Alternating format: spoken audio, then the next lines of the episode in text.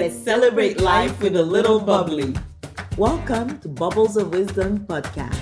I am Danny, the artist. And I am Maggie, the law librarian.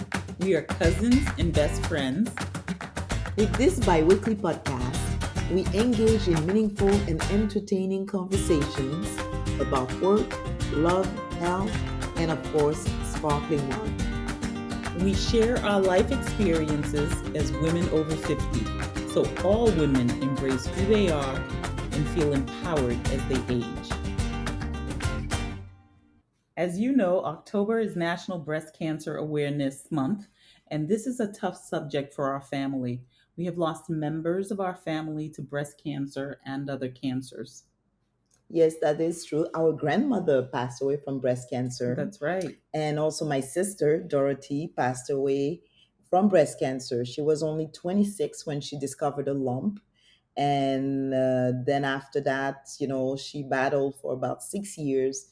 But unfortunately, she lost the battle and uh, the cancer had totally metastasized. And she passed away and left uh, behind a three year old daughter which was really hard. Yeah, it was yes. hard. Actually, that was the first um, young death in our family, so it was actually really shocking. Yes, it was the system. Mm-hmm. Before we introduce our guest, and since it is October, Cancer Awareness Month, we wanted to share some statistics. According to cancer.org website, breast cancer is the most common cancer in American women, except for skin cancer. The average risk of a woman in the United States developing breast cancer sometime in her life is about 13%. Mm. This means there is a 1 in 8 chance she will develop breast cancer. Wow, those numbers are staggering.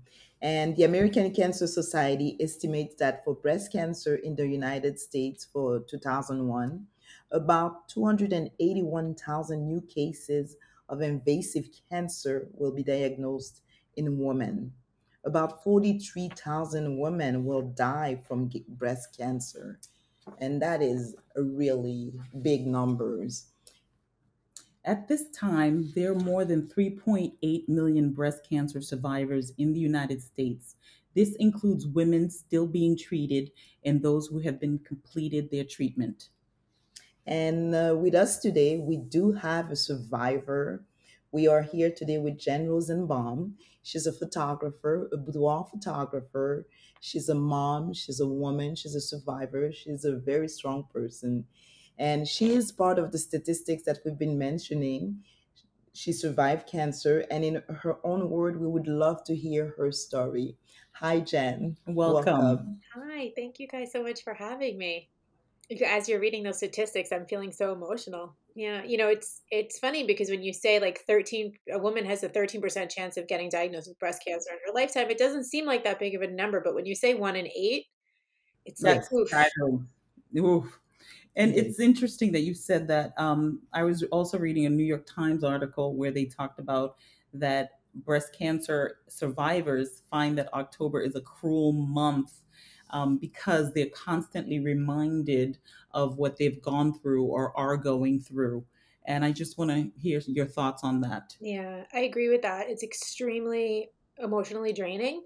we always like, you know, I mean, I'm a breast cancer advocate. I do a lot of advocacy work, so I'm doing this all year round. But when it's in your face every minute of every day, it's it's difficult. And I think one of the things that's the most difficult about it is what's called pink washing. I don't know if you guys have heard about pink washing, but it's really about all these companies that are using breast cancer awareness as an excuse for marketing and making money. Yes. And it's really frustrating, you know, um, and a lot of them are, are making money off products that cause cancer. So or they're using and abusing the advocates and saying you know can you talk about our products? And can you you know or we'll donate money if you buy these three things in our lineup even though we have you know you know.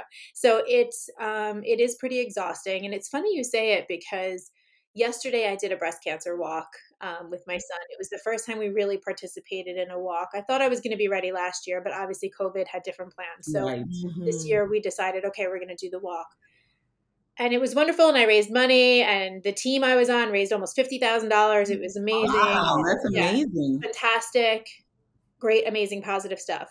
And i hated it.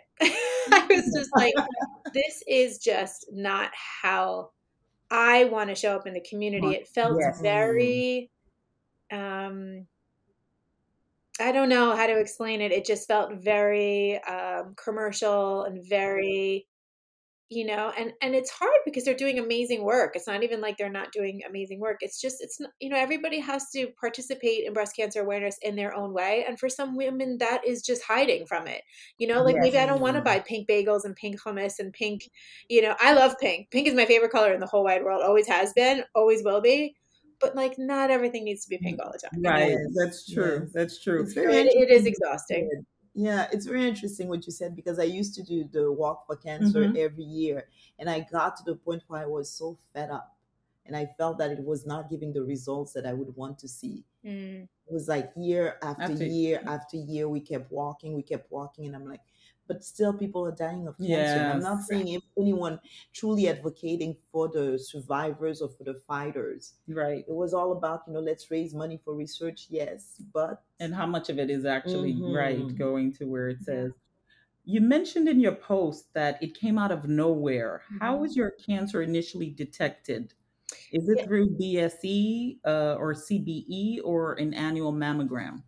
Yeah, it was through a self exam. Um, so, one statistic that you didn't mention that I'd like to mention, if that's okay, yes. that- Absolutely.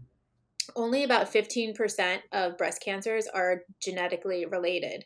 So it's it's very interesting because the first question you get asked when you're diagnosed is, "Oh, do you have a family history?" It's like the first question any any doctor asks you, any anything anybody always asks, "Oh, do you have a family history?" And I feel that when they ask that question, although obviously it's important, Mhm. um, there's a implication that um, that's probably why you got breast cancer, and that's that's why most women do, and that's actually not the truth. So you know, somebody like me who didn't have family history, doesn't have genetics, didn't Mhm. have any health issues, I was in the best shape of my life, I was doing all the right things, and then all of a sudden felt something in my breast. I was like, well, it's not breast cancer. I mean, you know, I Mhm. don't have any family history, so I'm good.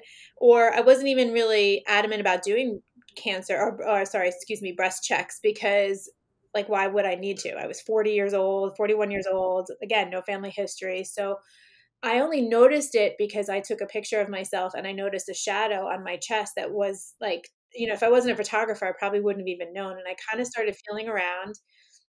And here's another thing there's two different types of breast cancer there's ductal carcinoma and lobular carcinoma. In ductal carcinoma, the um, you, it forms a lump, like it's what you're taught to feel for, right? Like a piece. Okay, I Mhm. had invasive lobular carcinoma, and lobular does not have a protein that ha- makes the cancer cells stick together to form a lump. So what happened was it started feeling like a swollen muscle, like it was long and it was large, and it just wasn't the lump that I was taught to feel for. So I just didn't recognize it as breast cancer. That's Wow. very important to know because we we we look for the lump. we look for the lump, definitely. yeah. Mhm. Yep. So I waited. Uh, I said I have I have an appointment scheduled, so I'll wait. My appointment was actually a few months later, and it was a, a follow up appointment to the doctor seeing some cysts a few months prior. So I went in. It was just meant to be for a sonogram. I went in. They did a sonogram on the cyst. They said everything looks exactly the same as last time. You're fine. Come, you know, you'll come back in six months. And I was like, you know what? Before I leave, can you do me a favor and just look at whatever this thing is? Now, where my cancer was was very high up on my on my right breast, so it wasn't like in the in the thick of the breast or the bulk of the breast.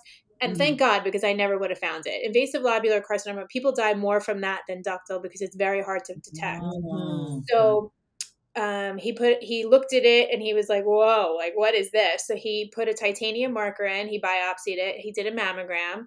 It didn't show up on the mammogram at all.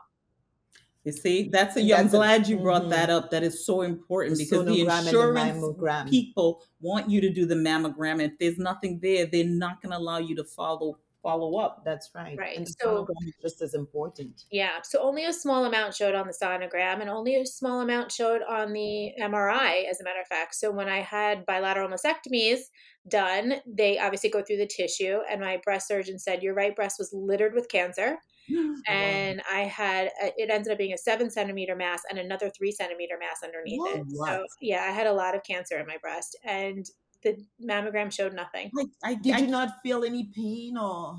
I had no pain. I had no discharge. I had no inverted nipples. I had no. The only thing that I felt was the week prior to my diagnosis we were in california on vacation and i we landed and i was like i am so tired i just mm. need a nap mm. now i'm like the master of the six minute nap you know like i can lay down six minutes i'm like okay i'm good let's go i laid down yeah, I laid down and like four hours later, everyone's like, Are you getting up? And I was like, I'm just so tired. I don't know why I'm so tired.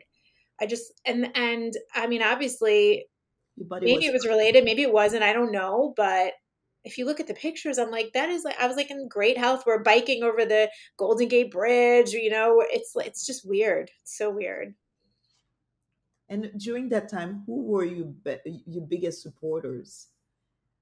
Who did you turn to? This is such an interesting question. So I wasn't really um, immersed into the breast cancer community like I am now.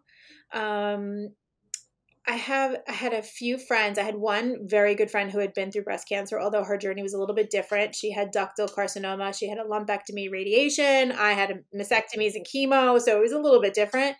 Um, but she was a really amazing help. And I have another friend who honestly was never diagnosed with cancer, but just knew how to show up every single time. Just knew. It wasn't even like, do you need something? It was like, I'm coming to take you to chemo. Um, you know, my my parents obviously were amazing support. My kids were amazing support, so I was very lucky. And what what prompts you to start taking photographs of images of breast cancer? Yeah, so um, when I was told that I well when I decided to have mastectomies I should put it that way. When I decided to have mastectomies um, I started looking through the internet for before and after pictures. Mm-hmm. if you google like before and after mastectomy photos it's frightening. It's a horror show mm-hmm. what you mm-hmm. see. Um, at least it was back then. It was about four years ago. So uh, it was just a horror show. And it wasn't really on social media. People weren't really showing photos like this. Mm-hmm. it's very personal. It's very vulnerable. Um, and I just thought to myself, I want to take pictures of myself every single step of the way so I can remember, even if I had to put it in a book and show it to my children when they get older, if they want to know. But I also think it reminds us, it helps us remember what we've been through, where we came from. And sometimes some of the emotions, good, bad, and otherwise, are good to remember. Yeah. So I decided to do that. And then during chemo, um, I photographed a breast cancer survivor, and it was like the most amazing exchange of healing energy I've ever had in my entire life. And I was like, whoa, I need to do this more often. Um, but essentially, what I wanted to do was really, um, well, I'll tell you a fast story. I was at the time I was writing for a website called The Well. They're, they might even have it up there still. I wrote a bunch of articles about what it was like to have breast cancer and go through treatment and whatnot. And I would send them pictures every month of what I was going through at the time so they they went to publish my first article. They sent me um, a proof of it and in it was a selfie i took of myself without my shirt on um, in my bathroom mirror. It was like a week after surgery two weeks after surgery something like that and i like was looking over the article and i went and i was like i don't know if i'm ready for this. Like this is crazy because this is like my neighbor's gonna see it and my dad's gonna see it and my best friend's husband's gonna see it and you know like like this is very raw you know yes, yes. um and I, I, just like I said to them, I don't know if I could show it. And they said, No, we think that this is probably the most important part of the entire article. We really don't want to take it out. And I said, Okay, let me sleep on it. So um, my mom, who's like the cutest thing ever, I remember her saying to me, Do me a favor, when this is all said and done, don't go all over the internet showing your boobies everywhere. And I was like, mm, it's kind of like you don't even know me, right? So I, I went to her and I went to my dad and I said, "Look, I have to tell you something. I am I am showing I'm going to show this picture. It's really uncomfortable for me. I feel like crawling under my car and hiding for the entire rest of the year. But I think that this is the point, right? If we don't start yes. normalizing this, then like if I'm not going to do it, who is going to do it? Because the right. truth is that mm-hmm.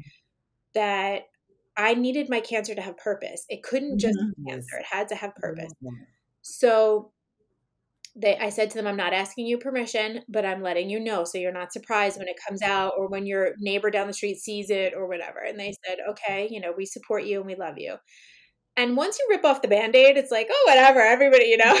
so, what happened was I get an amazing response from the people that are in my life. Um, all the people in my life and like the guy down the street that was like I can't. I saw your article and it was amazing, and you're so brave. And P.S. We all think you're hot. You know, like he was like so sweet. He's like, "Don't tell my wife, but we all love you." You know, like it was. Just, it was very, very sweet. People were stopping me at the grocery store. It was like you know, it was really, really nice. But the point is, it, that wasn't why I was doing it. The point is that I was really doing it because I wanted to normalize breast cancer bodies. I wanted people to see, look, this is me two weeks after surgery, and although it's ugly, you know, it's not what we're used to. I have no nipples, and it's at the same time, look at how good I look for two weeks after a mastectomy. Yes. Like there's hope that you're not going to just be laying in bed and, and be, you know, a cripple for for all this time. Like, look at how fast my body's healing. You're or strong, resilient. Mm-hmm. yeah, that's amazing. Yeah. So I just kind of continue that, and I take pictures every single step of the way, so I can remember, so other people can see. I mean, today on Instagram, I posted a photo of myself after surgery. It was one week after surgery. I had bruises everywhere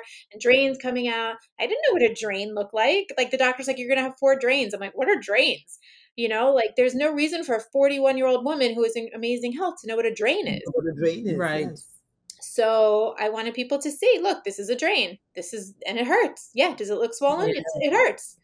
Um, then, that's another thing also that you mentioned that I thought was very impactful. The uh, the the side effects of breast cancer. Yeah. We're looking at the breast, but there's more to it than breast cancer. So can can you tell us yeah. what type of uh, surgery you had recently? yeah, I always say breast cancer is a, a, disease of the brain just as much as it is of the breast. Yeah, um, yes. It really is. Um, so I had uh, mastectomies, double mastectomies. I had four reconstruction surgeries.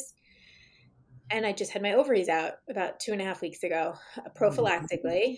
Um, although I had some mixed pathology come back, so we'll see how that goes. Oh. Yeah, it's just cancer's full of surprises. It's just lovely. Um, but it's going to be fine. I'm just not putting energy into it right now. It's going to be fine. So, yeah, I've had six major surgeries in the last four years and some pretty close together. Like I had one in July 2020 and one in December 2020. Mm, And then again, you know, just now. Um, so it's been, and I had eight rounds of chemotherapy. So, yeah, it's a lot for your body to go through. It's a lot. There are a lot of days, like today, for example, I just don't feel great mm-hmm. in my own skin and i hate that i've like gained some weight and i'm in menopause and I, mm-hmm. my hair is dry my skin looks terrible fabulous. you look quite fabulous they may really not see you but we see you thank, thank you you know and then i was gonna say there's other days where i'm like hey you know for everything i've been through like all right yeah. you know you know, Go ahead. another thing also in regards to the photography, you've been taking pictures of other women going through breast cancer. Yeah. And I think that's beautiful. Yeah. It's really important for me because I get to show them that that woman still exists within them. And when I say that, what I mean is that we are completely different people after cancer. Like I I'm I'm 4 years out and I'm still like, wow, I don't even really know who I am. Like I'm still working on who I am after cancer. And we're so different. It takes us time to once again grow into our skin and understand who we are. So when I say to them, I want to show you that woman still exists, what I mean by that is that resilience and that fire and that strength mm-hmm. exists even more now than it did before. And I'm mm-hmm. not trying to show you that, oh, look, you're the same person you were before cancer, because I you are not and you never will be. No, you will never. But that there's a new person, like a phoenix almost, right? Coming out and rising. And I want to show you who that person is. And in turn, I see how strong and resilient and amazing they are. And I go, oh, am I that too? Like I need to remember that I'm that. Yes. So that's what I mean by that exchange of energy. And some people talk about don't talk about, you know, the invisible sides of breast cancer like the fear, like the sadness, mm-hmm. you know, mm-hmm. PTSD and financial isolation. Can you can you talk a little bit on that? Yeah. Um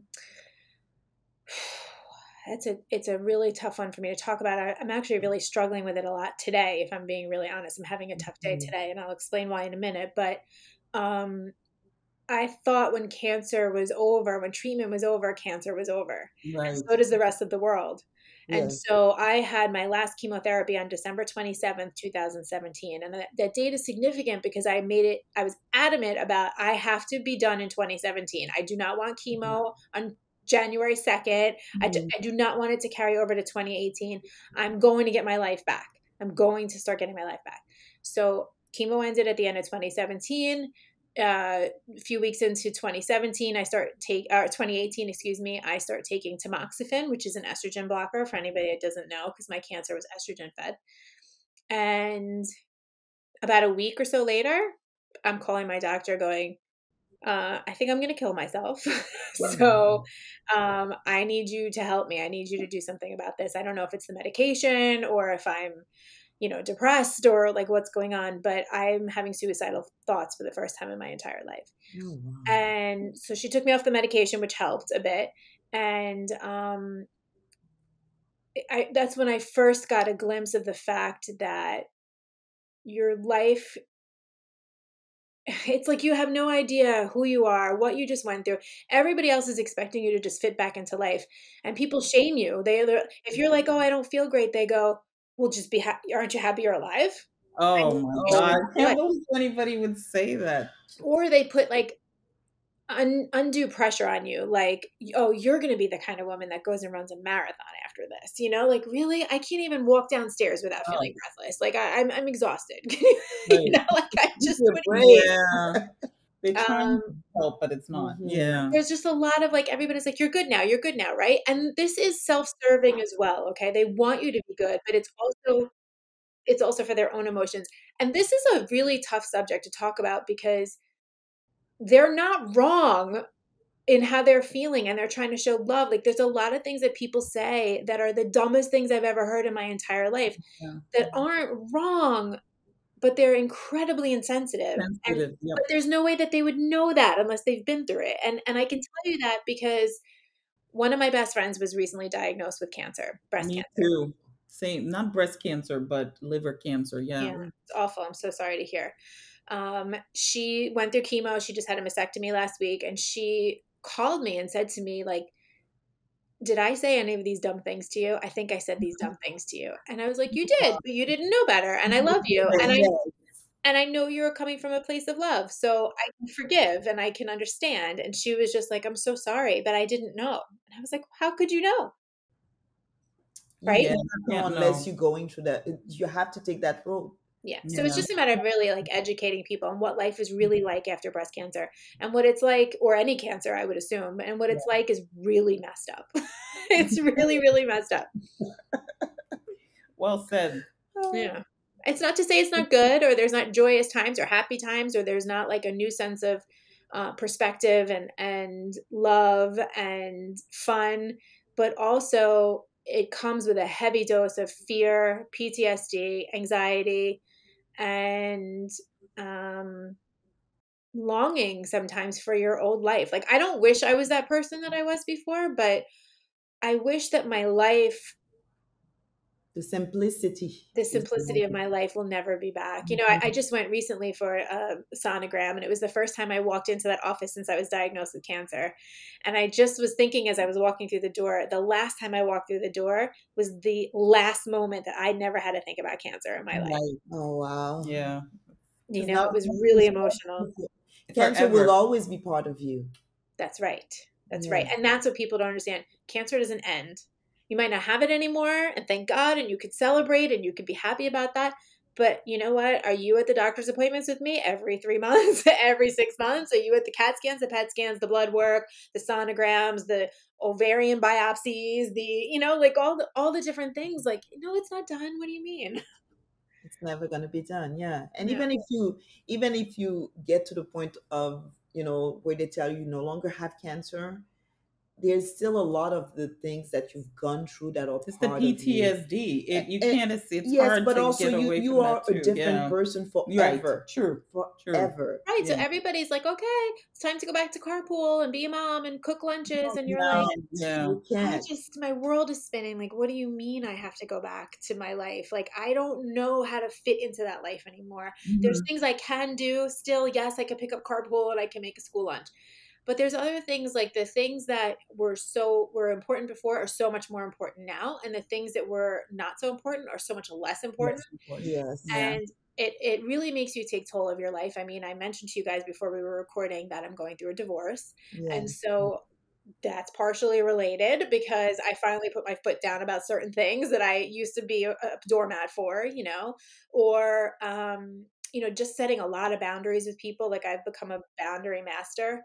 Um, you know, it's there's a lot of things that change that and so it brings it's like your vibe attracts your tribe right it like brings certain people into your life and it removes certain people from your life and there's a lot of adjustment yes um how can and you talked about this how can people be more useful and what are some of the things to you talked about the things they can avoid saying but how can they be more useful and more helpful to mm-hmm. someone who's undergoing this yeah, it's a great question. Um, they can watch my YouTube channel and look at where I say, "Stop saying these stupid things, please, people." I was in tears watching that first show. Oh wow! Yeah, when yeah. You said that you had breast cancer. It was very touching, and that's another thing that I find very. You are so raw, and you're just putting yourself out there. And I understand you're doing it because you want to make sure that people can see what it is. People can see mm-hmm. that they're not alone. Yeah. But you are really strong. Thank you. Very vulnerable to just, you know, put it all out there. Thank you. I will tell you that I think um, to to answer your question a little more directly, I think women are really bad at accepting help. We're really good at giving it, but we're very bad at accepting it. So I remember one of my close friends said to me when I was diagnosed, like, oh, you are the hardest thing for you is going to be to accept help. And she was right. I was very like, nope, don't, I mm. don't need dinner. I don't need this. I don't need that. I don't want to trouble you. I don't want to put you out of your way. So what I would say is, um, first of all, I learned that that was pushing away love and it was yes. not receiving love. And so I mm-hmm. stopped doing it. So even if I don't need the dinner or I don't need the ride, I accept it because people, mm-hmm. it's also people's way of wanting – to be part of your journey, it's important for them to say, "Oh, I was there for Jen when she yes. it," you know. Um, that's the first thing. The second thing is don't ask, just do. So don't say, "Do you need dinner?" Drop dinner off. Don't ask, oh, just do oh, it. I love that. Yeah. You know, just that. do it. I left it on the front step. No need to answer the door. you know, like I know you're tired. I left it there. I'm thinking about you have a great day. You know, like don't one of the weird things is when you're going through surgery and you're going through chemo and people want to come see you and it's like you're you're like entertaining all the time. Yes, it's that must be so exhausting. It's exhausting. Oh my god. I used to be like, yeah, please bring the food so I could serve it to other people because I'm tired. but they don't get it. They really feel like they're helping you. They feel that perhaps you're feeling lonely and they, yes. they want to be there for you cancer is a very lonely disease, very, yeah. very lonely disease, unfortunately. No matter how much support you have, you're going through it alone. You're alone. You That's right. That's you're right. Alone. That's right. And what are, what are you going to do with, uh, well, first of all, those people that come to see you as a photographer, as a boudoir photographer to take their pictures? Are you planning to do a book with that? Because it, the work is so beautiful. Thank you. need to do more with it it's possible. Um, I'm working now with my breast, uh, with my plastic surgeon, um, to to work a lot with some of his patients or whatnot. We're talking about maybe doing a book together. Um, I don't know. It's hard for me because like the stories are so personal and my yeah. my moments with them are so intimate that it mm-hmm. feels mm-hmm. like a betrayal to put it in a book and then give it to everybody else. Right. Um, but maybe, maybe one day. And Speaking of books, I believe you have a you've just written a book. Is that correct? So yeah, over uh, the pandemic, I wrote a book. Um, I'm not going to curse, but it's, there's a naughty word in there, so I'll tell you. It's called it's called "What the F Just Happened," but it's, um, it's really I love the I love the title because you know I I've been told that I have a bit of a potty mouth. I, I do have a potty mouth too, but I'm trying to respect your podcast. So it's called "What Has Happened: A Survivor's Guide to Life After Breast Cancer," and it is on Amazon. And and anytime you know when I was sitting down and I wrote the book and I titled it after I wrote the book. Mm-hmm. Because I just kept thinking, like, what title can encompass exactly how you yes. feel? And so i just I, I named it like you know i titled it like five other things before i, I settled on this title because i just i nothing seemed to really hit the mark you know and i sat down and i thought to myself what was i thinking when when i realized that survivorship was going to be so much harder than mm. being a patient what was i thinking you know, what was I thinking in the first few months after I finished chemo? The only thing I can think of is like, what the F just happened? Right. What the F just happened? Did I cut my boobs off? yes. Did I go through chemo? Did I pop myself full of poison? Who Oh, does that? You know? So it's like that tidal wave comes over you after everybody else is sort of accepted it and dealt with it and whatnot it's just first hitting you and it's just that that what the f just happened was very that's all i can think of so It's to the I think point. it's I, to the love that point, yes, title. I mean, yes. it's it's that's how you feel. Like you've gone through something like that, Mhm. jarring to the system. You know, your whole life is just been turned upside down. Perfect title. I love it. yeah thank Looking you forward to reading it. Yes, that too. thanks Yeah, it's a quick read. It's you know, it's a bunch of chapters that basically I just talk about a lot of different topics that breast cancer survivors deal with, like femininity and relationships and boundaries and fear and emotional, spiritual, physical health and you know how to cle cleanse your life not just of stuff but people and things that weigh you down and um, you know how to rediscover your femininity and you know a tiny little bit about sex. I don't talk a lot about sex in there but you know just just i was like my family's like already been through enough. I i don't i can't put them through enough. T- TMI. You've already put your boobs out there. TMI. right right. Um so you know just um yeah and it's funny because you know I'm, i just i feel like i'm just going through so much and a friend of mine said to me you have like three books in you. I'm like great i'm gonna be like what the f just happened trilogy over here? This is really what i want to be known for. I love that. You talked about you mentioned spirituality, and I'm wondering, going through something like that, um, what did you turn to? Did you meditate? Like, because I think that's mm-hmm. that's one thing that you know you need some sort of grounding of sorts. Yeah, you know, I would love to tell you, and this is what I think we think cancer patients should be, right? Like, I would love to tell you that I was diagnosed with cancer and I went to yoga every day and I mm-hmm. meditated and I drank green juice and I went vegan and I did none of that. I none of ate that. bagels and brownies and I survived every Yes, Yes, comfort. comfort food. Yes, comfort food. And also, like when you have chemo, you can't taste anything. It's like really weird. So you need like super Ah, okay. salty, super sweet, or super spicy. It's like the only thing you could taste. And um, I stopped going to yoga. I stopped meditating. Uh, I actually am Reiki certified. I w- I didn't have the energy to even do Reiki on myself. Like I lost it all. Like I just Mhm. was sucked dry. Um, I might have even lost a little faith yes, and that might be part of it because I just didn't understand. I just didn't. I couldn't. I could. this Why me? Why me? Yeah. You know, it's weird. I didn't have a why me mentality because I knew that I was chosen for this journey. Like that's how I felt that this was happening for me, not to me. I was chosen for this journey. But what I didn't understand was, and I still don't, and it's a little bit of what I'm struggling with today, so I might get emotional. How do I have faith and surrender and trust when something like this happens? It's like, how Mm. do you then say, okay, I trust you, universe, you know, or God or whatever you call your higher power, you know, how do I how do I trust you? How do I, you know, so I grapple with that a little bit and I um I think it's also a disconnect between your body and yourself. Like I talk in the book about forgiving your body and what I what I said was that at first I was very angry at my body. Like why would you turn against me? I am not done here. I don't understand. Like why would you care of you? Right. I'm Mhm. taking care of you. What are you doing? Mhm. But what I what I learned along the way through my, you know, really sitting and thinking about it was that my body and I were on the same team. The cancer Was was the adversary. Yes. yes, yes. Okay? My body didn't want the cancer any more than the cancer wanted, you know, whatever. So but what happened was the other day when I went um for example, I hope I'm answering your question. I'm just rambling, but I yes, you are. okay. So what happened was the other day when I went for my surgical follow up after removing my ovaries, and I expected them to just say, "Okay, great, you're good, everything's fine," because I was just removing my ovaries prophylactically, and there was no reason for me to feel that anything was wrong. And I had had sonograms, and my ovaries looked good, and they looked good to the surgeon's eyes, like everything looked good. So when they found some tumors on my ovaries, I was like, "What do you mean?" You know, like, and And also, if they're growing there, then where else is there something growing?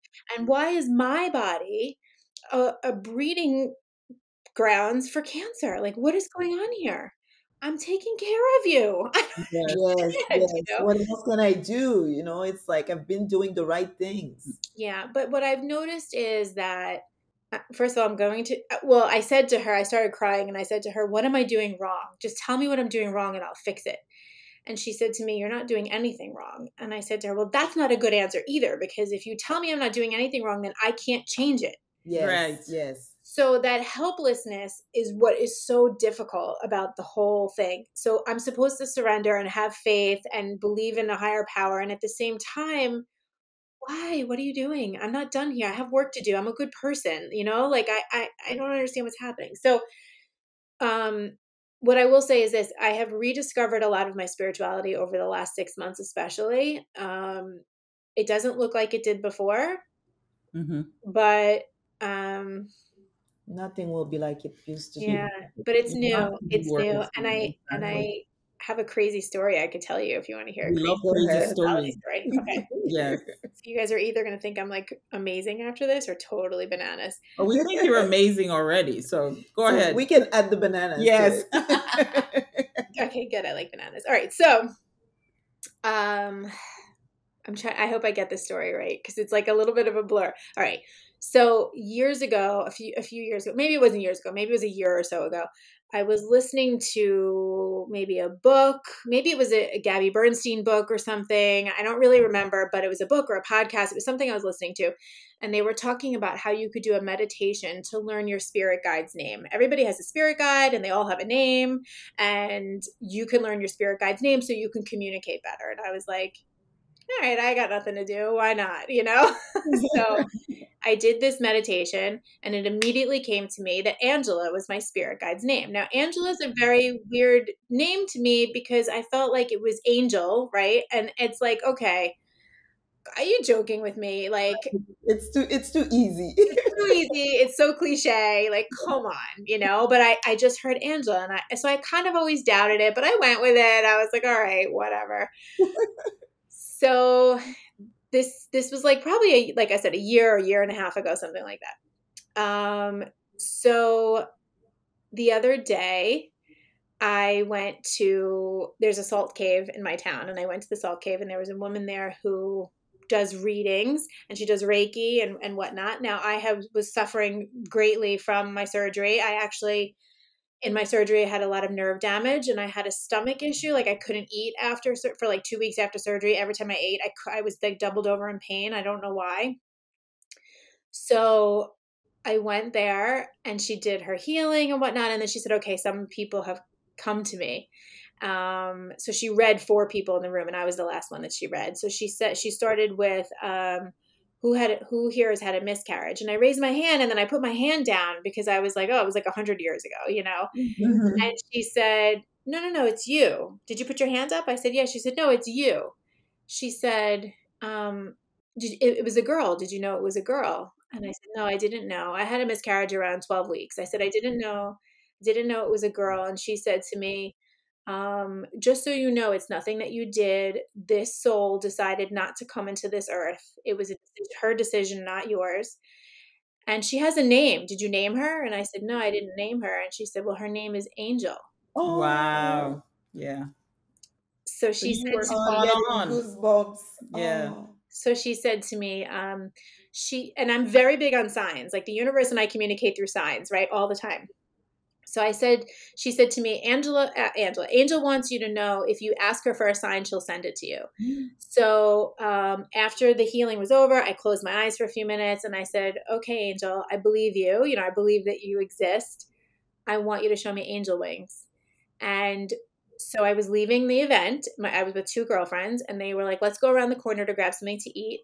As we're walking to the restaurant, my friend turns to me and goes, I love this place because they have angel wings painted on the wall. Oh wow.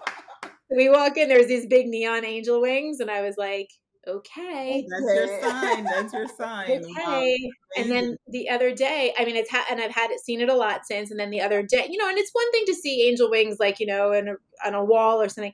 The other day, I was walking on the beach, and I found the shell. I have to send you guys a picture because you'll freak when you see it. I'm just going to send it to you. So, um, the shell was like open, and just the way it was laying, it looked exactly like angel wings. The wings, yes. like, what the heck? So of course I like picked it up and took it home. But anyway, the point is I'm sending it to you right now on Instagram so you guys can see it and you'll see what I saw. The point is that um I do believe I'm connected. Like there is a Mhm. connection. I do believe Yes. that connection, but it still has not Oh, yet. Just saw the picture. Sorry. Yes. Oh yes. Yeah, it's crazy, right? Crazy. I'm I'm still I have to remember sometimes that like we're not meant to understand certain things. Yes. It's difficult. And we're we don't even have to like certain things. yeah. Mhm. and they might be for our better good and i just don't know why you know but um that was a really long answer to your question about spirituality but I, I am starting again and by the way the next day i could eat again it was the weirdest thing for two weeks i couldn't eat Oh, Wow. and then and it wasn't even the next day it was that night when we went out to dinner it was like the first time i ate without pain and i was like okay there's something to this whole thing There's So something Yes, to yes. it. it reminded me that i need to get back to my reiki i need to get back to my yoga and Yes. it's it's been long enough and it's time to go back Yes. And I and I think you need also to re- you need to remember that you are making such a big im- impact for so many women out there. Thank you. Well, being an empath is not easy in this scenario because I take on people's emotions. hmm Um, when my friend had her mastectomy a week ago, I was a disaster all day. You know, like I was just, she was fine. I was a disaster, you know. you Um, took on all the energy Yes, for you her. did. It's really, really hard for me to learn the difference between holding space and taking on somebody's emotions. Mhm. I'm really struggling with that. And I and I do think that that's part of there's two things that I think create issues in my body. One of them is that and the second is stress. Mhm. Mhm. I'm And glad you mentioned the stress because Yeah. like, you hear about Yes, it all the about that. time. Mhm. Mhm. yes, stress. Um yes. I I personally believe that my breast cancer and look i'll never know why i got breast cancer okay so this is just a Mhm. theory but i know my body pretty well uh, it's the same theory like uh, it's the same it's, you know i say like i know my body well there's no coincidence that i chose right now to remove my ovaries like all of a sudden I, I like literally woke up one day and i was like it's time to remove my ovaries and i went and took care of it you know it's like my intuition was like okay we got to do something about this you know i had no indication now what you Preemptive, find- yes, exactly. yes. Yes. If you Yeah. had not done that, who Who- knows? Yeah. Well i do know i mean Yeah. you know like i do know it was it would have been bad so um i forgot why i was saying this but the what was the question that i said uh, You were Impact. talking the M stress. We were talking about Oh, oh stress. stress yeah yeah yeah sorry i was having a Yes, chemo treatment Yes. Mhm.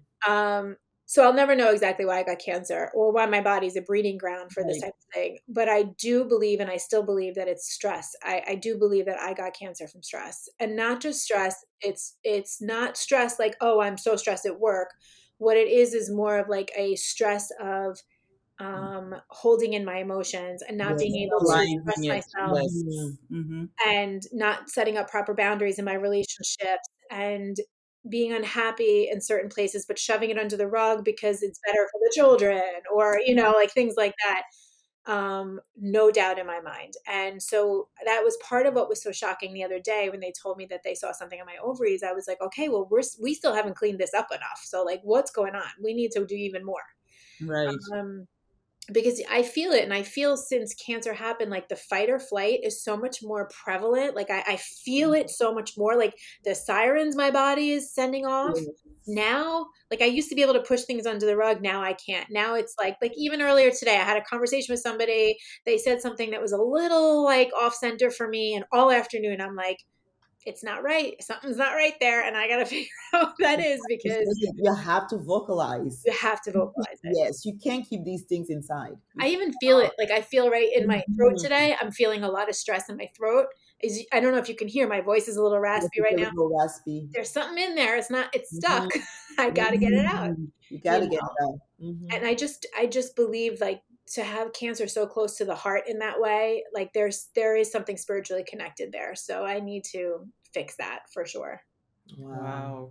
Jen, this was amazing. And what a beautiful amazing. conversation. We could go on forever. Can you believe we've been talking for 45 minutes?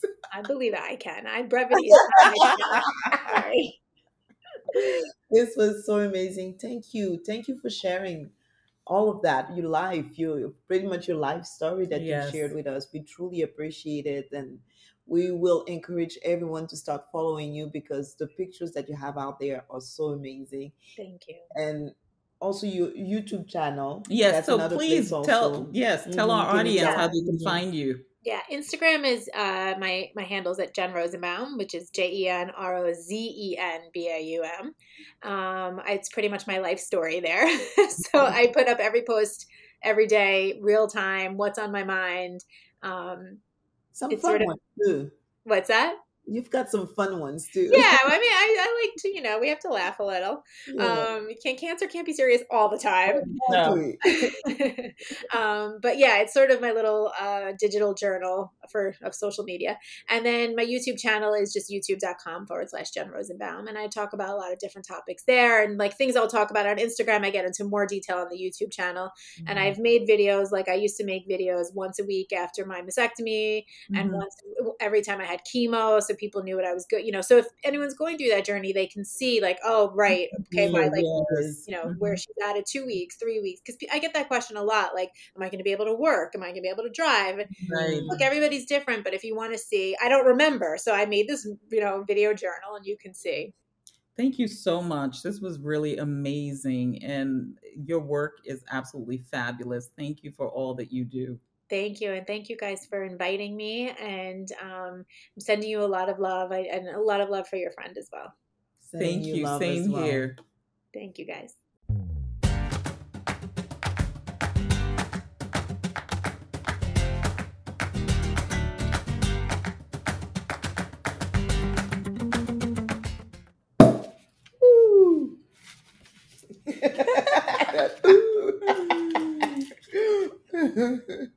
In honor of Breast Cancer Month, we have selected a rosé, the Dopff Crémant d'Alsace Brut Rosé. Ooh, Crémant d'Alsace. Crémant. Ooh, remember on that first show with Vicky? Absolutely. We That's did the first talk time. about exactly. We found out about Crémant. and we wanted to try it. And now we finally have the Crémant. Yes, and for anybody who's listening, this was the show with Vicky from uh, Bubbly Side of Life. She mentioned Crémant, and finally, there it is. Here it is. Cheers. Cheers. Mm. And I like that you chose a rosé. Of course, of course. Breast Cancer Month, we have to Mhm. honor that. And So, what's the price point for this um, this rosé? well, on Vivino, the average price is listed at eight sixty nine. But you know, in Mhm. New York City, we paid twenty one dollars and ninety five cents for this. Okay, it's not bad, It's not bad. Mhm. It's not bad. But the taste is very different It from is anything different. that we've had so far. I don't, and I don't know how to Mm. put my finger on it, but on the reviews on the website, they s- mention that the Crémant, this one is a Pinot Blanc, Mhm. um, but this one is actually it's really a Pinot Noir. Maybe that's why the taste is so Mm. different. It's really interesting. I don't. I'm not. You know, usually I'm always like, oh yes, I can taste the pear, and none Mm. of that. I'm not tasting any pears. So it's Yeah. produced with Pinot Noir, Blanc de Noir as well.